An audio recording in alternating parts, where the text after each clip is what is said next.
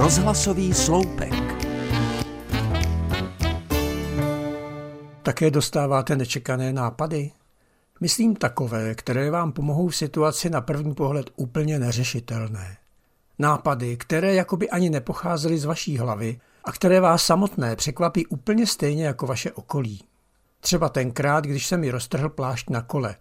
Šoupavé zvuky mě upozornili na černou jitrnici, která se drala ven škvírou kolem rávku a už už hrozila prasknutím. Taková věc se vám samozřejmě nestane před servisem, ale počká si, až budete někde pěkně daleko v polích. Vypadalo to, že zbytek dnes strávím tlačením kola a budu rád, když dorazím domů do tmy. A v tuhle beznadějnou chvíli se v příkopu u silnice zablízkla odhozená petláhev. To samozřejmě žádný zázrak nebyl, válí se bohužel všude. Ale já jsem v tu chvíli bez přemýšlení věděl, co s ní. Nožem jsem z boku láhve vyřízl úhlední oválek, podložil s ním díru a bez problému na tom dojel domů.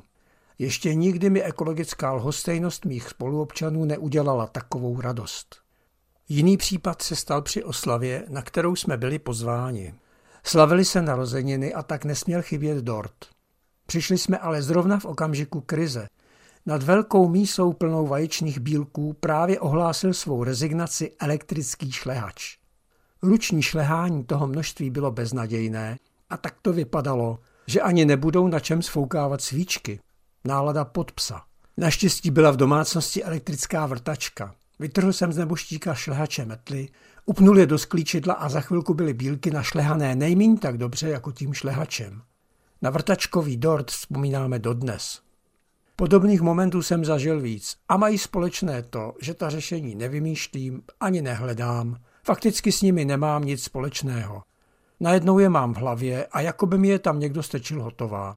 Mohu tak na nejvýš poděkovat neznámému dárci. A samozřejmě dostávám i spousty hloupých a neužitečných nápadů, ale těmi se tu přece chlubit nebudu. Přeji vám hezký den.